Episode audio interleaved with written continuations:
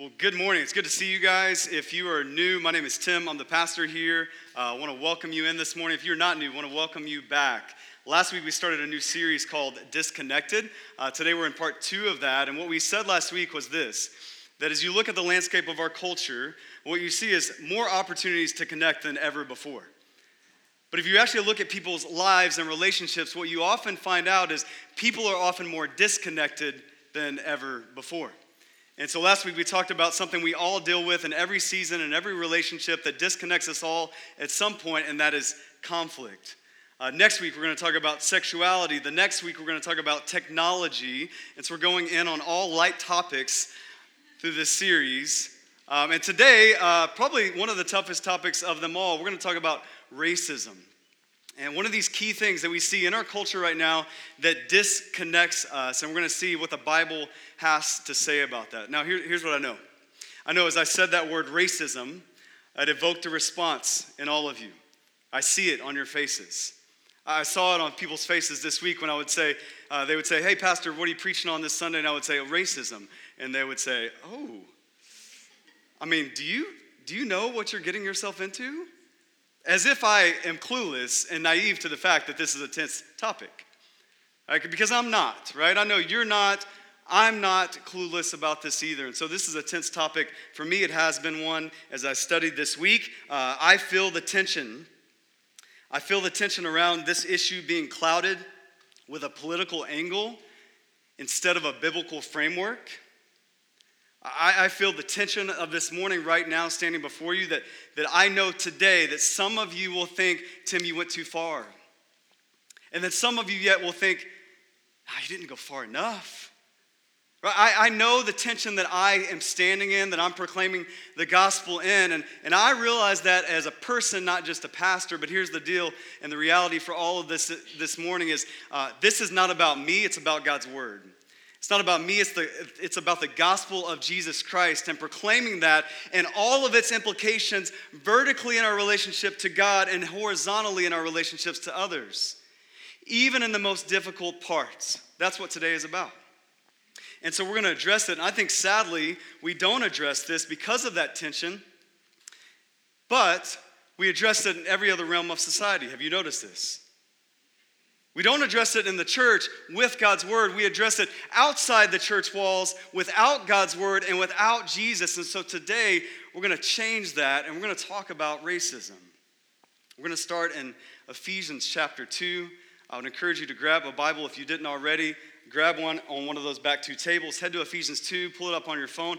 Get God's word in front of you. I want you to see directly from God's word this morning. I want you to lean in with me uh, where you can definitely step out this morning. You can check out in this moment, but I don't want you to do that. I want you to lean in. Soften your heart. Even pray right now God, soften my heart. God, open my mind to what your word has to say. May I leave behind any lens or filter that is from me or my preferences or my political party. May I leave that behind and may I open myself to the Word of God. Would you just even pray that as we look at God's Word this morning?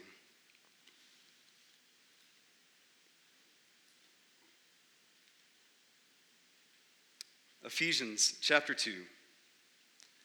Here's some context for you. We're parachuting into this passage, into this chapter. This is the Apostle Paul. He's writing to the church at Ephesus. Most scholars believe, though, however, um, he wasn't just writing to the church at Ephesus, that this letter, Ephesians, would have been circulated amongst all the churches. Why? Because he's addressing issues that don't just affect one church or one culture. He's addressing issues that affect all churches, all cultures, all time. Right? It affects us today, and it does that as he addresses division. In Paul's day, there was a division between two different types of people across churches, across cultures. Primarily, those divisions occurred between Jews and Gentiles.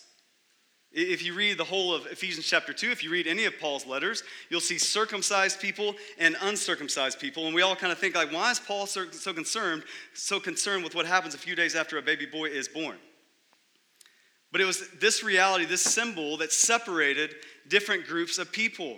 You had the Jews, the Jewish race, the Jewish nation, and then you had the Gentiles, which is everybody else. Every other race, every other nation, it's where we get our word. Literally, the word ethnos, ethnicity, is nations. It's all other races other than the Jews. And Paul begins to address this division that applies to other divisions that even we experience today. Look at verse 14 with me. It says, He himself, that's Jesus, is our peace, that he has made us one and broken down in his flesh the dividing wall of hostility. The first thing I want you to notice is that Jesus breaks down divisions, not diversity. Uh, what does he say? He broke down the dividing wall. Jesus breaks down divisions, not our diversity. You see it throughout the Bible. Diversity is a beautiful reality. You see it in the beginning. Genesis 12. Abraham, I want you to go. No, this is my home. No, I want you to, to go, Abraham, and you're going to be a blessing, and through you, you're going to be a blessing to all nations. You see it in the book of Psalm, Psalm 67 let the nations be glad. Right? You see it at the end. Revelation chapter 7. We get a picture of what heaven looks like, of what eternity looks like, that every tribe, every tongue, every language, every tribe, every people group, every race, every tongue, every language, every race, every people group will all be together before the throne of Jesus Christ, worshiping Him forever in eternity. We see the reality throughout Scripture that there is beauty in diversity. Jesus doesn't destroy our differences, He brings us together in diversity. And once we realize that, there's a few options, right? When we realize we're different, we look at the whole of Scripture, we look at the whole of life, we look at the imago Dei, the image of God, and we see creative people made in the image of a created God. Once we realize people are different, we come to grips with that, that there's beauty in diversity, there's a few options, and only a few. Right? One option is this we allow our differences to divide us. We see that in this text, this hostility that's happening. Right? It's not just a kind, um, debate, there's dividing walls of hostility. We see that in this text. We see that in our culture, don't we? No matter where you land on this issue or where you, what angle you see this from, if you just read the news, you see division. That we allow people of different, um, different personalities, different views, different races, different cultures, and we allow that to divide us. But when we allow our differences to divide us, here's the consequence we miss out on unity. God makes clear we are to be a unified people. The church should set the stage in that way. Right? And so if we, if we allow our differences to divide us, we miss out on unity. Option number two, we try to destroy our differences or imagine they don't exist. We, we say things like, well, I'm colorblind. I mean, I don't even see color. I mean, I'm culturally neutral. And we just imagine a, a world, imagine all the people, right? What if our differences didn't exist? And what if we could just get away from all these differences and focus on where we all have similarities? Well, what do we miss out on then? The beauty of God's diversity, the beauty of a, a creative creator God. So, option one, we miss out on unity. Option two, we miss out on diversity. Option three, the biblical option, we celebrate, understand, learn from our differences, and then we experience both unity and diversity the way God intended. You see, Jesus doesn't destroy differences, He does something way better. He unifies diversity. Uh, it's one of the things I love about this church. You look around the room, and there's a lot of people here that aren't like you. And we get to celebrate that and learn in the midst of that, right? It's one of the things I love about my family. My wife is Indian, and we get to celebrate that. And we get to learn about that. I've been to India with her. We get to learn and celebrate other cultures. But it's not just going and seeing, I get to see it every day in my house.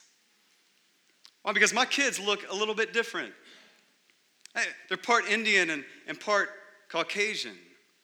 Specifically, my, my oldest daughter, she's lived this for a little while. We've got to see this ebb and flow. And, and, and at certain times, we've gotten to see her celebrate this and be like, I'm Indian. And when we get to check that box on a, an enrollment form, she's excited about that. Now, that's the way she is now. There have been times where she hasn't been like that. Four or five years old, I remember taking her to school for the first time, and she, she came home and she said, Daddy, why, why am I different than other kids? I want to be like them. And what she was talking about, and what she went on to talk about, was her skin complexion. And she, she is darker than all of my other kids. And, and she would look at all these other kids, look at her siblings, and say, Why am I not lighter skin like they are? Why am I darker skin, Dad? I don't want to be that. And, and so the first thing I told her was, Listen, girl, you don't even know how blessed you are. I mean, you do not want this. Like chalk, pasty white. Like you have a you have a beautiful complexion. I mean, these other girls in your class, they're gonna envy your complexion. They're gonna try to go manufacture that in something called the tanning bed.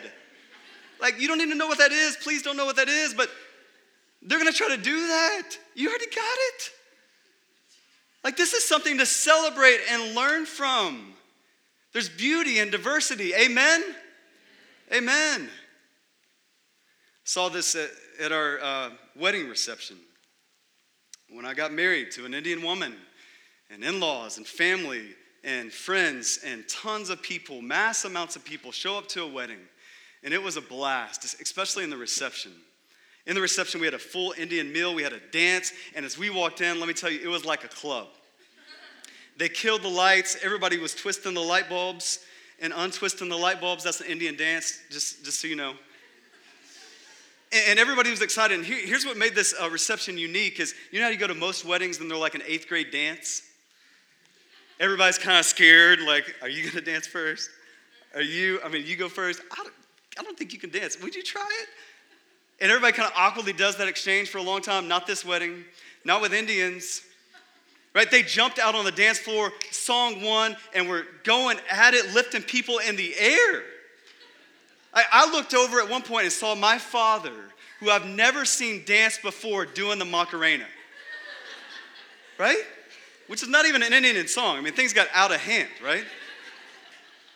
And so there is beauty and diversity. We see that in our church, we see that in our families, but we also see the reality of what? Division. I saw it with my five year old daughter.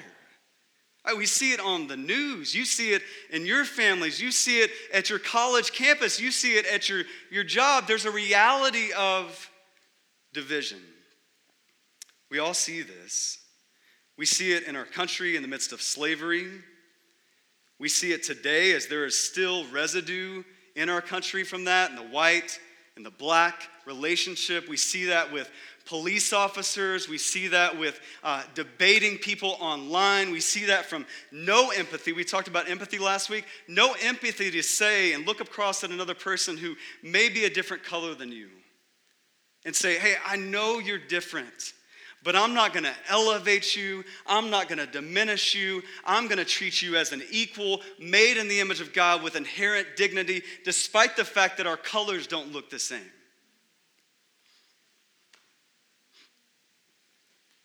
We see this everywhere. And some of us will say, even right now, and some of us are thinking, well, Tim, I mean, maybe I see it on the news. I mean, that's probably manufactured. maybe, maybe I see it over here. I mean, ah, it's probably too sensitive. Maybe I see it out there. Like, there's other places, but like, I'm not racist.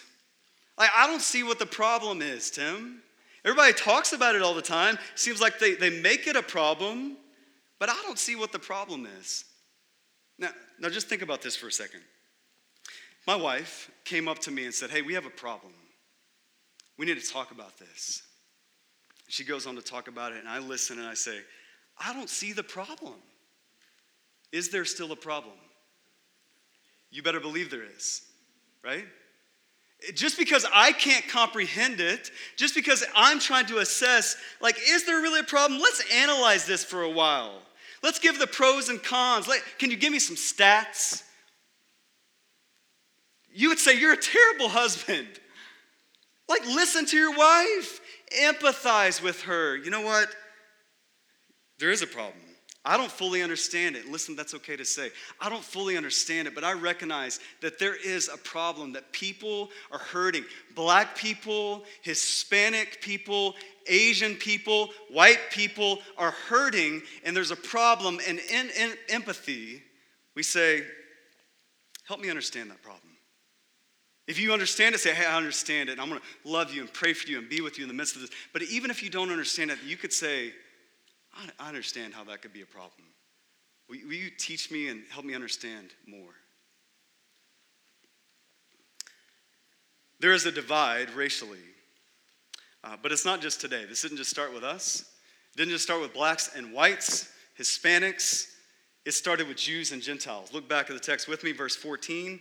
Paul references it. There's a dividing wall of hostility.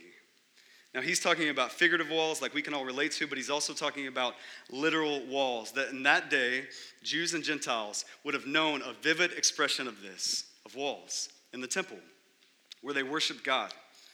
Right, so in the temple, looked a little bit like this. You had an inner part, the Holy of Holies, where only a Jewish priest could go.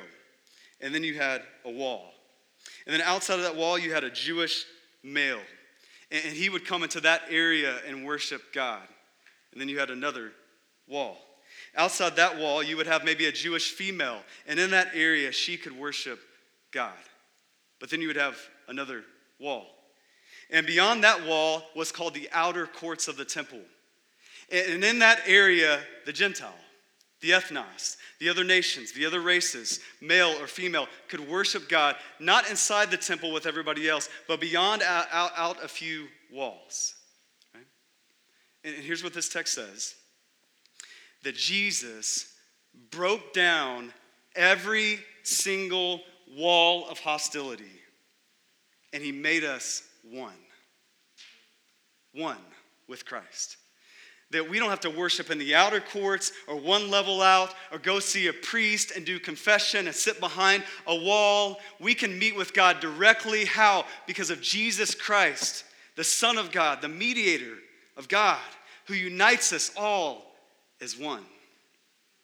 And so we see divides in history, we see them today, but we also see Jesus breaks down every divide, every wall.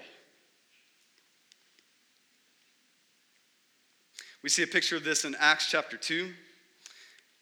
The Apostle Peter preaches not to people that are divided by walls, but to people who are gathered together we see that 3,000 people are, are saved and they hear the gospel in all their different tongues and all their different languages. This is just one effect that we see in Scripture. We see that today. Right? We, we don't have walls, all of you are sitting together, worshiping God in all your different ethnicities. You're worshiping God together. Right? And many times as we read this, uh, a passage like this, some of us think well, we're the Jews in the story, right?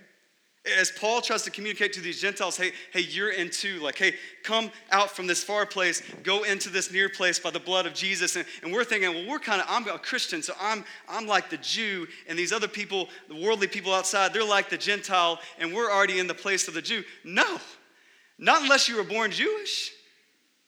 Like this morning, if you're an American, if you were not born Jewish, you are the Gentile. You are the far off who God brings near. You should celebrate this personally. Jesus breaks down every wall. He did that for you. Otherwise, you would not be here or know God. Jesus doesn't destroy differences, he unifies diversity. Our second point is we look at verses 15 and 16 unity in eternity. How does he break down these walls? He fleshes it out for us more. Verse 15 by abolishing the law of commandments expressed in ordinances, ordinances that he might create in himself one new man in place of the two, so making peace. And he might reconcile us both to God in one body through the cross, thereby killing the hostility. And so we get the how of this unity. And he introduces us to two topics that are really big law and the cross. And some of us that throws us off, okay, Jesus abolished the law, like we struggle with that in the Sermon on the Mount, like you have heard it said, the law has said, but I say to you. We oftentimes struggle with the law and Jesus. Like Jesus abolished the law and fulfilled the law, but isn't the law supposed to be good and perfect? And we struggle with that. Let me try to lay it out as simple as possible this morning. In the beginning, there was unity. But there became a divide because of sin. As God relates to mankind in the midst of that sin, God is holy, people are sinful, He gives them a law, a way to relate to God, a way to relate to others. Like there's all these laws. You can go and read them in the book of Exodus, not just the Ten Commandments. There's way more laws than that. But because this sinful person is still involved in that law, the outworkings of that law exclude people. The outworkings of that law don't fulfill Genesis chapter 12 when, Jesus, when God says to Abraham, Hey, go, be a blessing to all the nations. Like this law, as you obey it, Israel, it should help you be a blessing to other people. Not exclude people, but include them and be a blessing to them. But you have simple people, so we messed that up. That's the whole Old Testament. Then you come to Jesus. Jesus perfectly fulfills the law in the way that he lives. Then, when he goes to the cross, that's our second big word, law and cross. When he goes to the cross, he pays for all the ways in which that we distorted the law and we sinned against God. And he does it perfectly, and he does it fully, and he does it finally. Therefore, he abolishes the law, he fulfills the law. And now things are different because of Jesus. And I want you to see two words, two ways that they're different. Verse 15, look at that verse. You see two words that are really significant one and new. Notice, not just one. Right? If, if he would have said, Jesus makes us all one, okay, well, maybe like I can go back to reference that. Maybe that was in the beginning, maybe it was the garden, maybe it was back in uh, the days of Israel when we were all tight as Jewish people and we were all together and we acted as one. They could maybe think that. Remember, Jews and Gentiles are both listening to this as a letter. But Paul leaves no doubt. He says there is one and there is new. A few verses later, he says, You are like citizens of a new nation, members of a household. That there's not a lot of races anymore. There's, there's one race, the human race, united by Jesus. This is something new. It's something where Jews and Gentiles get to be a part. But they're, they're one. So that no Jew would have heard this or read this and thought, man, he's talking about me. I mean, all these ways we're in Christ, like, yeah, that's like me and you, right? That no Gentile could have read this and thought, is he just talking about the Jews? Like Ephesians 1, all these blessings in Christ, like, is he just talking about the Jews? He's probably not talking about me. That both Jew and Gentile would have known, we're one and we're new. We're like household. We're like citizens of a new nation. We are like a unified, diverse family. We experience that same thing today. Whether you're black, whether you're Hispanic, whether you're Latino, whether you're Asian, we are part of new and one in Christ because Jesus fulfilled the law, because Jesus died for our rebellion and our racism and our division. He broke all the walls down, and now we are one. We are like a, a family today. But not just today. We are like this for eternity. As we gathered here today, as we sing songs, and we are all different, but we sing in unison about the amazing grace of Jesus Christ. We're practicing we're practicing every Sunday. We're practicing for eternity. It's not just like this today. It wasn't just like this back then. It is like this for eternity. It's why Revelation chapter 7 paints that picture that every tribe and tongue and nation will still be there, worshiping Jesus, unified together. Listen, if you do not like other races, you will hate eternity. You'll be miserable for eternity. Because you're going to be kneeling down before the throne of Jesus with some other people that don't look like you and don't speak like you. And listen, you're going to be worshiping a Jesus who is fully man and fully God, perfect for all time, who was Jewish. And unless you're Jewish, you're worshiping someone who doesn't look like you. We are in a unified, diverse family. There is unity in eternity. This is what Jesus has done. So, where do we go from here? What do we do with this?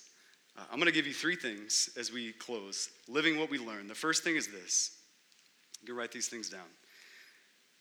We want to learn biblically. We want to learn biblically. And so we want to look at these verses. Look at these verses, not just in Ephesians chapter 2. We want to look at the whole of the Bible. We want to see that broad spectrum of Jesus not destroying our differences, but unifying diversity. We want to see passages like Genesis 12, like Revelation 7, like Psalm 67, let the nations be glad, like Acts 2, like Acts 10, when Peter reaches out to someone who's not like him, Cornelius, sees that person come to know Christ where he crosses that bridge of ethnic lines. We want to see Jesus and the Gospels do this. John 10, verse 16.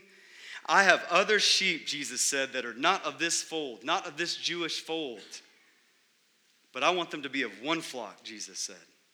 Luke 10, as Jesus teaches us what it means to love our neighbor, and we constantly look for the exception to justify ourselves. We read in Luke 10 but Jesus shows us your neighbor is whoever is right next to you. We want to learn biblically, John chapter 4, again, Jesus.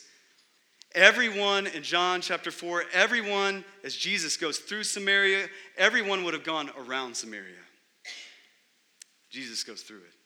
And he doesn't just pass through it, he stops at a well where everybody hung out because he knew he would talk to a Samaritan woman. Samaritan, different ethnicity, woman, different gender. In that day, that was scandalous. Everybody else goes around, Jesus goes through John chapter 4. So we would live what we learn. We would learn biblically. We would start, listen, we would start not from a political box, from a, but from a biblical framework. Uh, many of us, when we talk about issues like this, we start with a political box. We're like, well, you said this. Did you mean that? And we're starting from this political box and we're so we're so nervous and fearful.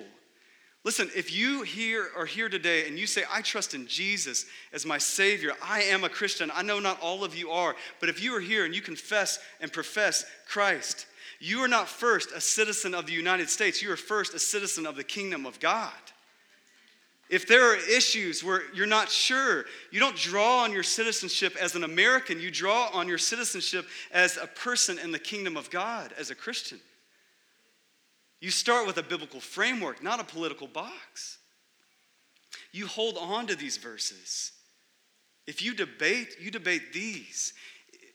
If you begin to look at your conversations, look at your posts, look at your debates, and you could honestly just look at those and say, man, I am trying to win for me and not witness for God. That is sin. That we all start with a biblical framework, not whatever political box. And listen, don't email me of like, I think you're a Democrat or Republican. I'm not going to tell you, we're not having that conversation right now. I'm talking about whatever your political party is, that you start with a biblical Christianity. And that's where we all start, if you profess Christ. And then you get into your political framework, your, your box, and you, you, you expound on that, and you lobby, and you do all the stuff you want to do. Hey, do it, that's great. But start with the biblical framework. Some applications of that. That means you can love America and still hate racism. You know that? Everybody wants to put you in a box. If you hate racism, you must hate America. No. I love America, but I hate racism. You can love the police, but hate it when any person of color, black or any person of color, is mistreated or treated unfairly. And you can love the police. I have friends that are police officers, and I love them, and I know what they're up against. And I love them, but I can also look and see when a different race is put in a category or assumed something about. And that can also give me righteous anger and I love the police. We can love all lives, believe they all matter, and still acknowledge, especially in our society where we've had a history of slavery and a disparity between black and white, we can acknowledge all lives matter. All are created in the image of God with inherent dignity and beauty, but black lives do matter also. And we can specifically point that out. And listen, I'm not talking about the movement, Black Lives Matter, I'm talking about the principle. You can say all lives matter, black lives matter. Why? Because you're a citizen of the kingdom. You operate from a biblical framework, not a political box. So, man, as your pastor, I would love for you to learn biblically. I would love for you to be entrenched in God's word. And you can get into politics too, but would you start with God's word? Before you post, would you pray? What a novelty. Before you, you speak, would you pray? And let me just ask you some of you have spoken, some of you have posted. Did you pray? Was that trying to win for you? If you're honest, deep down in your heart, whatever side you take, whatever end of the spectrum, you, was that trying to win for you? Or was that an effort to witness for God? Because I've seen it on all sides. None of us are oblivious or, or innocent, rather, in this. Would you pray before you post? Would you learn biblically? Would we do that together? There's a, a book, it's actually a children's book called God's Very Good Idea. And it lays out in Scripture what this looks like. How, how differences are still there, but we still have a, a unified diversity, and that's beautiful. It's a book to go through with your kids. And listen, my prayer, we're not doing this very well as a generation. My prayer is that would change, that cycle would break, and it would happen with our kids. Right? So I want to teach my kids why Indian and white is a beautiful thing. Why black people is a, beautiful thing. Why Asian people is a beautiful thing. And cultures are a beautiful thing. And some of you, I know as parents, you feel intimidated by that. Like, so Tim, I got to go to seminary and learn the Bible? Use those verses I gave you and read this book.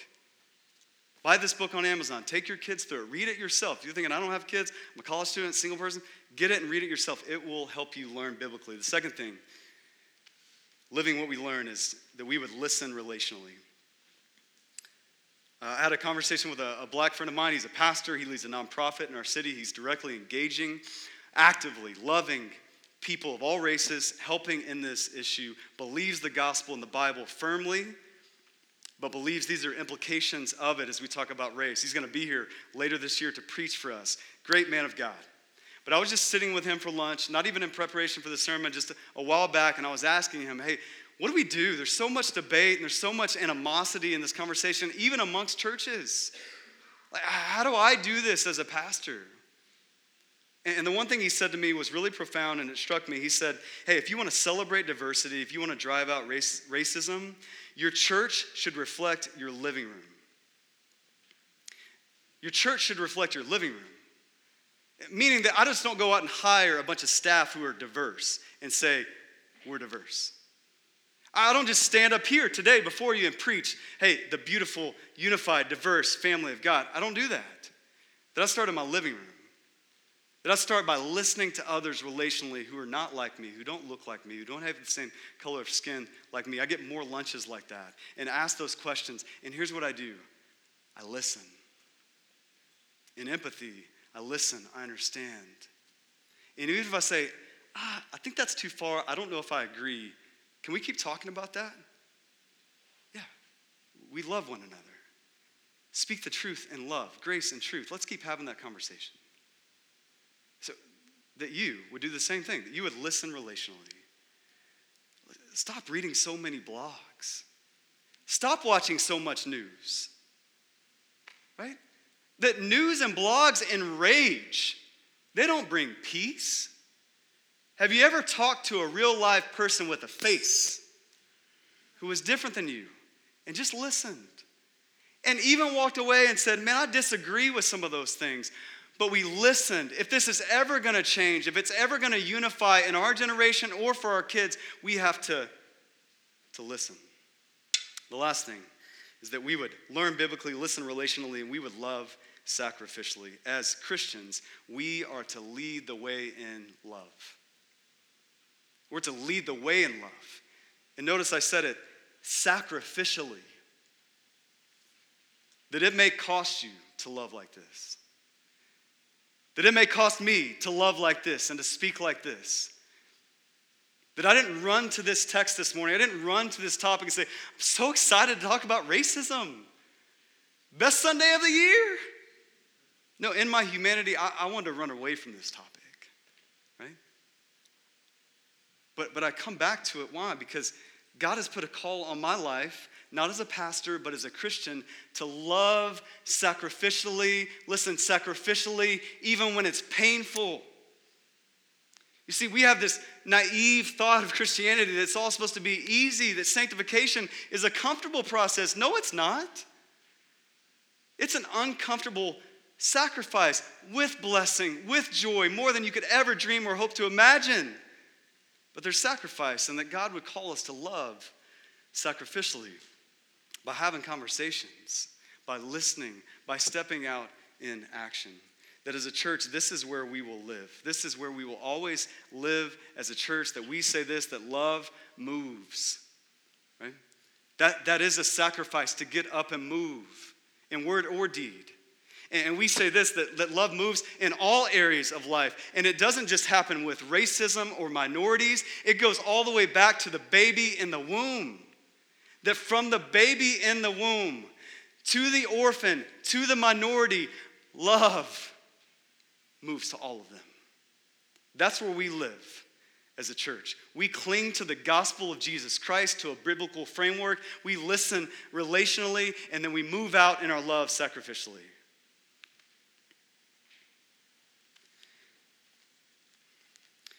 In this, love may mean repentance and forgiveness.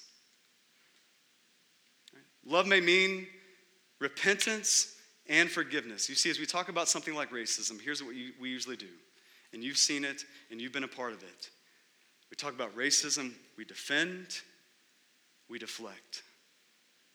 We defend and we deflect. Well, you don't realize, Tim, what all's going on. You don't realize the manipulation of things. You don't realize this. You don't realize what's been done to me and we defend and we deflect. And Jesus, in love, is calling you to something different. He's calling you to repent and forgive. To not keep bringing, if you're a person of color, to not keep bringing up old things, old things over and over again. If someone has come to you and apologized and said, Help me understand, I confess, forgive me of my racism to you, that you would forgive. I'm not saying you don't talk about it ever again, but you wouldn't hold that over their head. Again, that's a biblical framework. Now, may that take more conversations? Absolutely, but you, you forgive. If you're a person in here that says, man, I'm not full on racist, like I don't, I'm not that guy, but but you tell a racist joke or have, or you'll entertain a racist joke. Somebody at your office says something and you won't call that out in the moment in truth and love. We need to repent of this. And listen, I'm not attacking you. I'm inviting you to join me in repentance and forgiveness. Like, I have prejudice. Prejudice means to prejudge people based on something like race. I have prejudice. I have had prejudice in my life. I have looked at people who are different than me and I've made assumptions and I've put them into categories. And I'm asking you to join me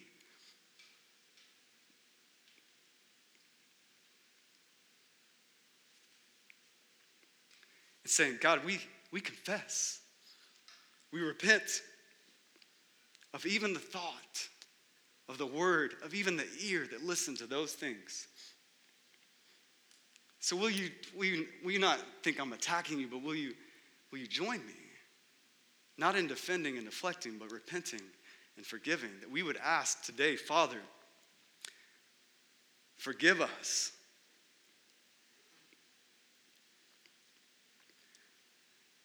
for being a part of the divide, for being a part of the hurt, for being a part of the pain. God, I ask in this moment that these people would join me in praying that prayer. God, forgive us. And God, may you cleanse us and may you cleanse not just us, but our world. And I know that starts with us. That God, as you hopefully give some courage to some men and women in this room to say, I repent and forgive. I'm not going to defend and deflect in this moment. I'm going to own whatever my part is. As you equip us to do that as a church, that God, this church is a light in the midst of the darkness in our community and goes out into our city. And our city, as our city changes and repents and forgives and sees the peace of Jesus Christ, that our state changes, as our state changes, that our country would change, as our country would change, our world would change, that you start with the church. You start with us. God, I, I, thank you that I can confidently say that I'm excited to continue this conversation for not to be the end of a conversation in this church. I, I'm thankful that I can confidently say, God, that we will continue to be a church that reflects the kingdom of God. That we will continue to grow in making peace with other people who aren't like us, that we will continue to invite people into this place who look different than us, that we're continuing that. This is a church that already is growing towards like that. We're not perfect, but we pray that you would help us to continue to grow and to follow your lead, Jesus. As you made a one new man by the blood of your cross, and that all of us today worship you in light of that amazing, amazing truth. And everybody said, Amen.